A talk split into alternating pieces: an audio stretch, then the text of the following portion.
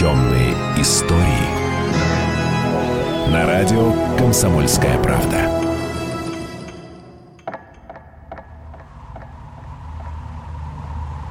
В январе 1973 года в Лавозерском районе Мурманской области погибли 10 туристов, 9 парней и девушка.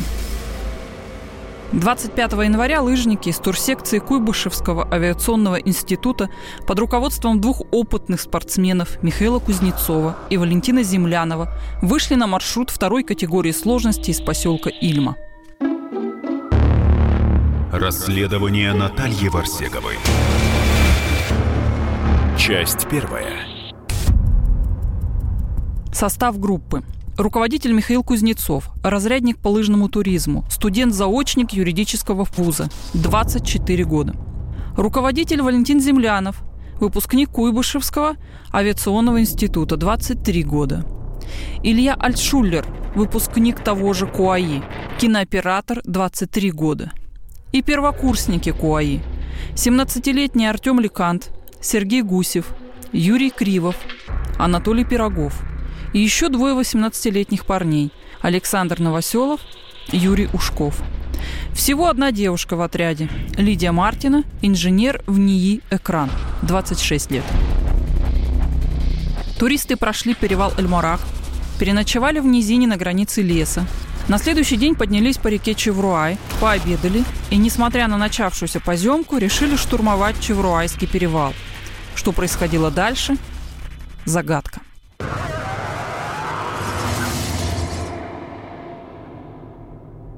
Спустя пару дней этим же маршрутом шли лыжники из Московского авиационного института. Руководитель группы Виктор Самоделов первым увидел жуткую картину. Из-под снега виднелась замерзшая рука. Самоделов с товарищами принялись раскапывать это место и обнаружили пять тел, лежащих в растянутой на снегу палатке – как только лыжники добрались до ближайшего поселка, они сообщили о трагедии. Поиски остальных туристов длились несколько месяцев. Последнего погибшего удалось найти только в июне, когда уже сошел снег. На уровне облсполкома Кировска была создана комиссия по расследованию причин гибели туристов. Кроме гражданских поисковиков, на Чевруае работала и военная авиация. Родственникам погибших сообщили, произошел несчастный случай, и все умерли от замерзания. Согласитесь, произошедшее уж слишком напоминает события 1959 года на перевале Дятлова. Тот же несчастный случай, когда 9 туристов погибли от замерзания согласно версии следствия. Мы решили разобраться в этой истории и понять, может ли она стать вторым перевалом Дятлова. Разгонитесь на машине до 120 км в час, попытайтесь э, там из окна высунуть там руку, там голову, посмотреть, что с вами будет. То есть все, это смертельная ситуация абсолютно. Версия одна – переохлаждение. А вот что случилось там, почему это произошло, это не открыто до сих пор. Его же нашли далеко. Одного. Его искали еще месяца два-три, пока снег растаял. Они были хорошо припорошены снегом. Первым шокирующим зрелищем, которое они обнаружили, это была замерзшая рука, торчащая из-под снега, держащая обрывок от Огласку этой истории начал нижегородский бизнесмен Виктор Ворошилов, двоюродный брат одного из погибших туристов. Виктор проделал большую работу. Съездил на Чевруайский перевал, опросил родственников, поисковиков. О своем расследовании он рассказывал в программе «Пусть говорят» на Первом канале. Говорить можно что угодно и сколько угодно. На самом деле вот сами спасатели, э, я встречался с несколькими, они говорят э, совершенно э, разные вещи. Один говорит, что было 11 лыж вместо 10. И мы прилетели, мы удивились, мы искали 11 человек. А где 11? Они не знали этого. Другие говорят про 10. Возможно, это были запасные лыжи. Возможно. Опять же, одни говорят, что ребят нашли найденных в палатке, которая уже сдулась или упала. Другие говорят, что они лежали на палатке. В какой момент это произошло? Почему так происходит? Непонятно. Просто нужно разобраться. Мы просим э, сообщество, мы просим прокуратуру помочь в расследовании этой трагедии. К сожалению, в сентябре этого года Виктор погиб. Его трагическая смерть заставила прессу вновь вспомнить случай на Чевруае. Мы решили разобраться в причинах гибели туристов и понять, что же все-таки произошло.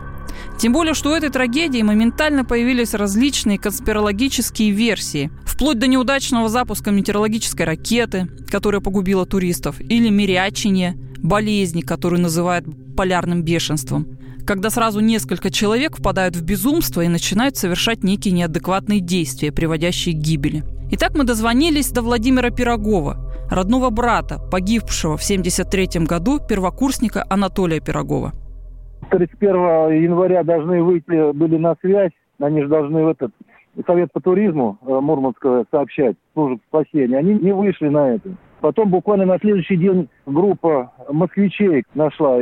Там и военные подключились, потому что Михаила Кузнецов, э, отец э, летчик, а у него есть знакомство среди военных действующих, в том числе вот как раз военные вертолеты задействовали. В первых числах февраля, я уже не помню, когда э, привезли ребят. Вы ну, помните, как вот их привезли? Это были, там, не знаю, закрытые цинковые гробы, как это? Нет, нет, нет, нет, это все, это брехня, никаких закрытых не было первых.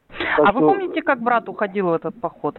Ну еще бы. Уходили крепкие ребята, абсолютно, физически. Обмундирование тоже было достойное, там как говорили, там не, не мороз, там 20-30 градусов, но там другая экипировка, а у них там, как э, говорили, это минус 5, минус 10 максимум было. Поэтому одевались по походному, ну, тепло, чтобы можно было не спотеть, а идти. А уже на ночь там э, утепленные вещи одевали. Он ходил второй, даже третий раз, но не в зимних условиях, потому что там осенью было, и еще там накануне. У них там Жигулевская, по-моему, кругосветка была. Уже снег был. То есть это был его первый, получается, зимник? Да.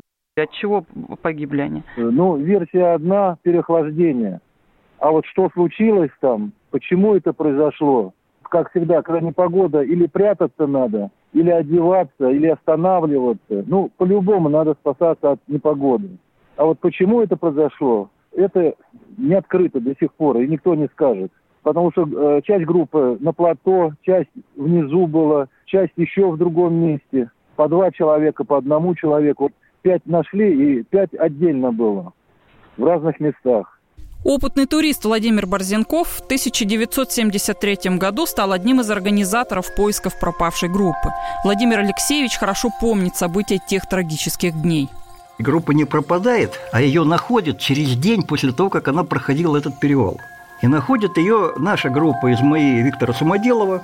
Они естественно, были несколько, так сказать, не в себе, когда эта картина нужна, ну, это понятно. Они, значит, э, поискали документы, нашли, значит, что это группа из этого, значит, основное ничего не трогали, только какие-то вещички. А вы говорите, они были не в себе, когда это увидели. Что, за, что они увидели? Ну, первым шокирующим э, зрелищем, которое они обнаружили, это была замерзшая рука, торчащая из-под снега, держащая обрывок оттяжки. Оттяжки палатки. Оттяжки палатки, да. Палатка была тут же, частично она, значит, была сброшена, частично она, значит, закрывала все эти, значит, тела. Короче говоря, ребята, значит, там некоторое время постояли, сделали снимки, и быстренько-быстренько побежали в Кировск. По приходу в Кировск они сообщили об этом начальнику спецслужбы Мурманской области, у них центр в городе Кировске, Анатолию Островскому, который э, был моим хорошим приятелем, к сожалению, он пять лет назад умер, поэтому информацию более детальную получить, к сожалению, трудно. Они э, в этот же день решили уехать в Москву. Толя мне позвонил, сказал, что едет группа, у них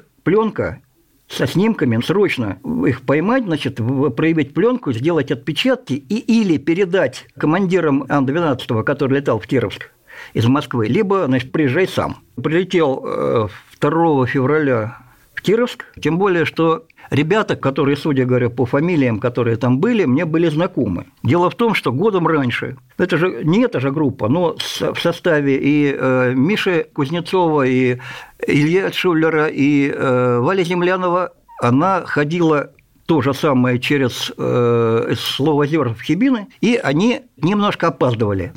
У них контрольный срок значит, был в Кировске. Контрольный срок на день был просрочен, э, то ли Островский это дело, значит, просек, а я закончил, э, закончил маршрут в то время, был у него там, как всегда. И он сказал, что вот тут группа не самая, вот ее пойдут искать. Ну, а ребята через некоторое время уже пришли, там, значит, группа спасателей их встретила уже внизу, они на подходе были. Тем не менее, у них уже тем не... Э, все это дело, что называется, на подкорку записалось о том, что контрольный срок – это серьезно, если там опоздаешь, тебя пойдут искать. Так вот, у меня есть такое ощущение, не проходящее, что принятие решения о том, что им надо пройти обязательно Чеврой, даже несмотря на погоду, было принято из-за того, что у них, как сказать, они боялись повторения наступления на те же грабли. То если оценивать это дело с точки зрения, так сказать, тактики и стратегии маршрутов, и тем более с позиции спецслужбы и маршрутной комиссии, надо бы было им вернуться обратно, выслать пару человек э, в Ильму Ревду, дать телеграмму о том, что они задерживаются из-за погоды, и, значит, сдержавшись на два дня, соответственно, срок сдвинули бы, все бы прошло нормально. А вот эти пять человек, они все лежали в палатке? Они лежали в палатке в разных позах, прикрытые, э, значит, э, с пологом палатки – вот. И, э, судя по всему, ветер был достаточно сильный, и значит, Михаил держал оттяжку. Одну из оттяжек, чтобы это дело все не уносило. Там был ветер порядка 50 метров в секунду, такие ветры бывают, я так попадал такое, в частности в Щебинах, и э, температура была где-то минус 28. Там еще проблема в том, что когда они поднялись наверх, большая проблема куда-то спуститься, потому что, как правило, вот эти вот вещи на спуске в районе самого перевала, они обрывистые и высокие, там порядка 80-100 метров почти везде, так что не везде спустишься. Продолжение через несколько минут. Темные истории. На радио «Комсомольская правда». Чиновникам в России не до шуток. За них взялись Андрей Рожков и Михаил Антонов. Зачем вы скорую вызывали? Сами не могли нож достать, что ли? Вы знаете, что бывает за ложный вызов? Что бывает? Что бывает за, ло... за... Штраф сейчас за ложный вызов большой. Господа депутаты, значит, я собрал вас здесь, чтобы сообщить на пренеприятнейшее на известное на. Нам, значит, нечего больше на запрещать на.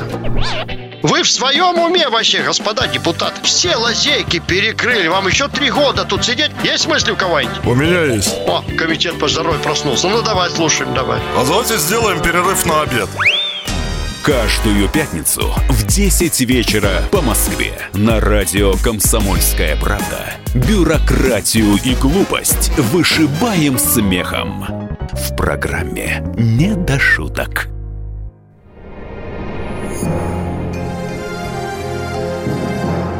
Темные истории. На радио «Комсомольская правда». В январе 1973 года в Лавозерском районе Мурманской области погибли 10 туристов, 9 парней и девушка. Расследование Натальи Варсеговой. Часть вторая. 25 января лыжники из турсекции Куйбышевского авиационного института под руководством двух опытных спортсменов Михаила Кузнецова и Валентина Землянова вышли на маршрут второй категории сложности из поселка Ильма. Туристы прошли перевал Эльмарак, переночевали в низине на границе леса. На следующий день поднялись по реке Чевруай, пообедали и, несмотря на начавшуюся поземку, решили штурмовать Чевруайский перевал – что происходило дальше – загадка. Опытный турист Владимир Борзенков в 1973 году стал одним из организаторов поисков пропавшей группы. Владимир Алексеевич хорошо помнит события тех трагических дней пятерка, которая там была, значит, она была максимально утеплена. Но дело все в том, что при такой погоде вопрос выживаемости – это вопрос времени. То есть теплопотери очень большие, а восполнение у человека ограничены. Причем иллюстрациям это может быть то, что э, эта группа, она фактически, э, ну, по косвенным данным, значит, погибла первой. Любые другие группы, которые ходили, так сказать, там, как, как считается, на разведку, они прожили больше. Это по часам было определено, и вот методику мы там, значит, это дело отрабатывали. То есть группа разделилась? Эти 10 человек Значит, разделились? 5 э, человек, самых, в общем-то, таких новичков и тех, кто наименее сильный, они, значит, остались здесь двойка, вот э, Лида Мартин и Саша Новосилов, они должны были либо разведать возможность спуска э, в Куфтуай, перевал, который параллельный, относительно недалеко, либо возвращение обратно. Что они сделали, я не знаю, но тем не менее их обнаружили где-то там в 300 метрах от э, места палатки, обнаружили случайно уже в марте месяце, и э, было полное ощущение, что они возвращались. В апреле месяце нашли э, Валентина Землянова с Артемом Декантом, там, где можно было спускаться уже совершенно свободно. Впечатление такое, что то, что э, Леаль Шулер бросил эту двойку, это исключено абсолютно. Скорее всего, получилась история такая, что они здесь где-то растерялись, потому что ночь дует там как-то. И ребята остались здесь или просто решили подождать, Илья прошел туда, но он возвращался обратно, и его нашли уже на подъеме к э, месту, приблизительно тому месту, где палатки. Там подняться с э, большой натяжкой можно. Мы там спускались, поднимались, но для этого нужна хорошая видимость и хорошее ощущение э, крутизны склона. А там довольно круто. Там где-то градусов 45, может быть, побольше даже. Судя по его позе, он поднимался вверх. А Илью нашли вообще 1 июня. То есть, если сравнивать с поисками группы Дятлова, то это э, случай более серьезный по последствиям 10 человек против 9. И поиски там шли э, с э, февраля по э, угу. май. Причем, если сравнивать с э, перевалом Дятлова, тут по организации поиска всего тут все прозрачно и одинаково. Вплоть до того, что слухи, они могли они уйти за границу или нет, тоже были, это есть всегда. Где бы это ни было. В 1981 году э, на Полярном Урале тоже искали группу из э, Московской связи. Были те же самые слухи. Ну да, через Северный полюс в Америку. От чего они погибли? Типичное замерзание. Понимаете, постфактум всегда просто кого-то обвинять. На самом деле обвинять здесь людей нельзя. Да, они приняли неверное решение. Но это, было, но это стало известно уже после того, как все произошло. Тем более, что э, находясь вот здесь вот, на точке принятия решений, я не уверен в том, что группы гораздо более опытные могли бы также ошибиться. Я встречала такое, что в каких-то публикациях, что дело было якобы засекречено. Мы писали массу бумаг туда сами, то какое, какое что засекречивание? С вас никто никаких расписок не брал? Боже ничего. упаси. Ни Владимир Пирогов, ни Владимир Борзенков никаких конспирологических секретов в этой истории не видят. Мы решили пообщаться с Табрисом Шарафиевым. Он метеоролог и специалист по радиоразведке. Табрис Кавеевич, кстати, лично знал некоторых из погибших туристов. Хотели идти двумя группами. Ну, там был руководитель э, Миш Кузнецов, я очень хорошо его знал. И Землянов, вот э, второй. Вот они были как бы два руководителя. По вашему мнению, из-за чего погибли они? Что произошло? Я думаю, что самая вероятная причина это вот э, погодные условия. Из-за того, что кто-то у них случайно, вот я думаю, что вот Альтшулер, там же, если идти прямо, там обрыв. Видимо, его или ветром сдуло, или он упал. Они начали его искать, и уже спасать всю команду у них э, времени не осталось. И стемнело, и сильный ветер, и мороз. И потом, когда два руководителя, всегда начинаются споры. Как вы думаете, а почему они не спустились обратно? Если был пологий подъем, почему они по этому же подъему? Они не могли не бросить э, человека, который пропал у них. Я думаю, что он пошел на разведку, и его сдуло ветром с обрыва. Его же нашли далеко, одного потом. Скажите, когда это все произошло, были ли вообще какие-то вот рассказы, воспоминания, какие у них были травмы? Вот, может быть, там какие-то необычные травмы у них были или... Не, вот таких вот, как, скажем, перевал Дятлова, там нашли переломы там, mm. и так далее. Здесь были только обморожения. От мороза сильно пострадали. Скажите, а вот э, я читала, что вы метеоролог по специальности. Вот на основе ваших да, каких-то знаний метеорологии можете характеризовать, что это вот, могли ли они вообще спастись от этой погоды? Вот что они должны были сделать? Знаете, И что вообще за если, погода была? Если бы они все правильно сделали, да, все правильно, они могли спасти. Там надо уметь себя спасать просто. Иногда человек теряется, вообще не знает, что делать. Думаю, что никаких, как некоторые там говорят, что испытывали какие-то оружия. На Кольском полуострове там э, нет ни одной станции ракетной там или еще какой-то военной. Иначе бы туда не пустили бы ни одного туриста. Версия о том, что какая-то там техногенная причина, это вряд ли, конечно. Табрискович, а вот если поговорить относительно перевала Дятлова, вот там, по вашему мнению, вы, вы опытный турист, да, метеоролог, вот как вам кажется, что там могло произойти? Я думаю, что погода вряд ли. Скорее всего, там уголовщина, мне кажется. Эксперт по выживанию Дмитрий Алешкин весьма трезво оценивает эту историю, опираясь на свой богатый туристический опыт. В его объяснении этой трагедии нет ни ракетной катастрофы, ни полярного мирячения. Ну, знаете, я почитал всю эту историю, меня прям заинтересовали, если честно. Ну, вам так скажу, что вы что, загадку какую-то ищете? Нет там никакой загадки. По описанию, я просто посмотрел поподробнее, там описание, ну, то есть там будет то, что сохранилось, какие-то документы открытые.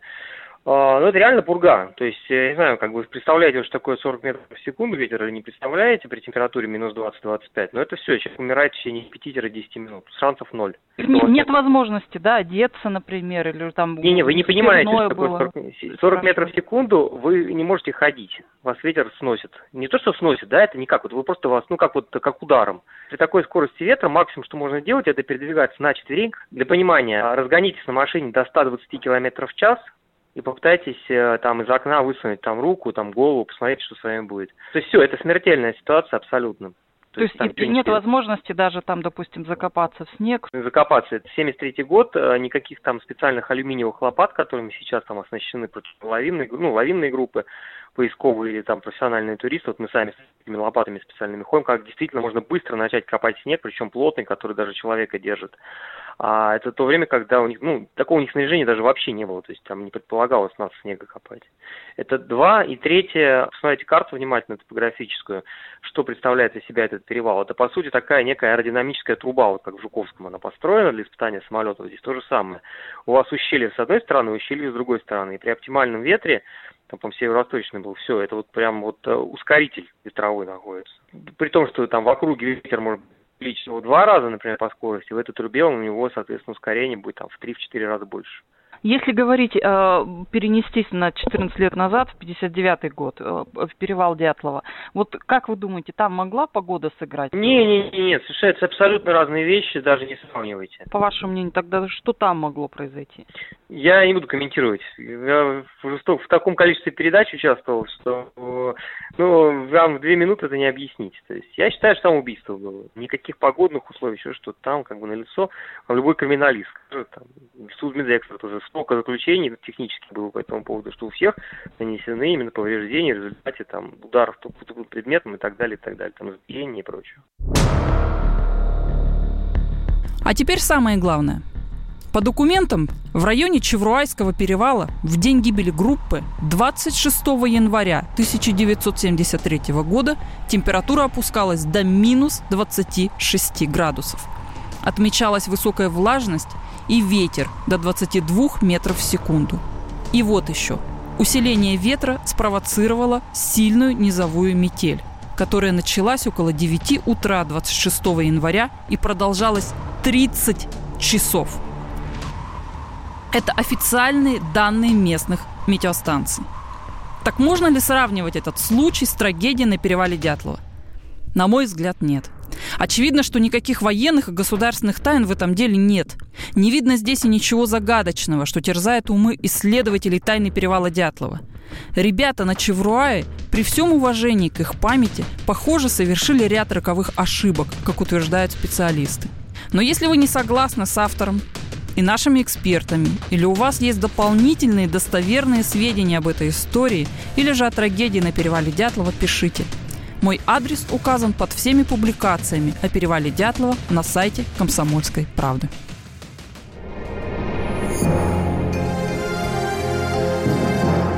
Темные истории.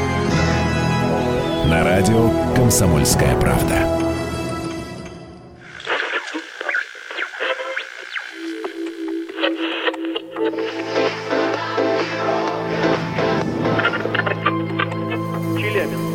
Пятигорск 88,8. Самара 98. Новосибирск 98,3. Ставрополь 105,7. Краснодар 91,0. Красноярск 107,1. Благовещенск 100 ровно и 6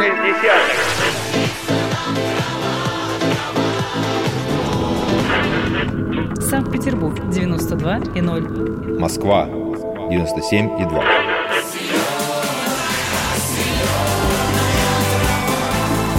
Радио «Комсомольская правда». Слушает вся земля.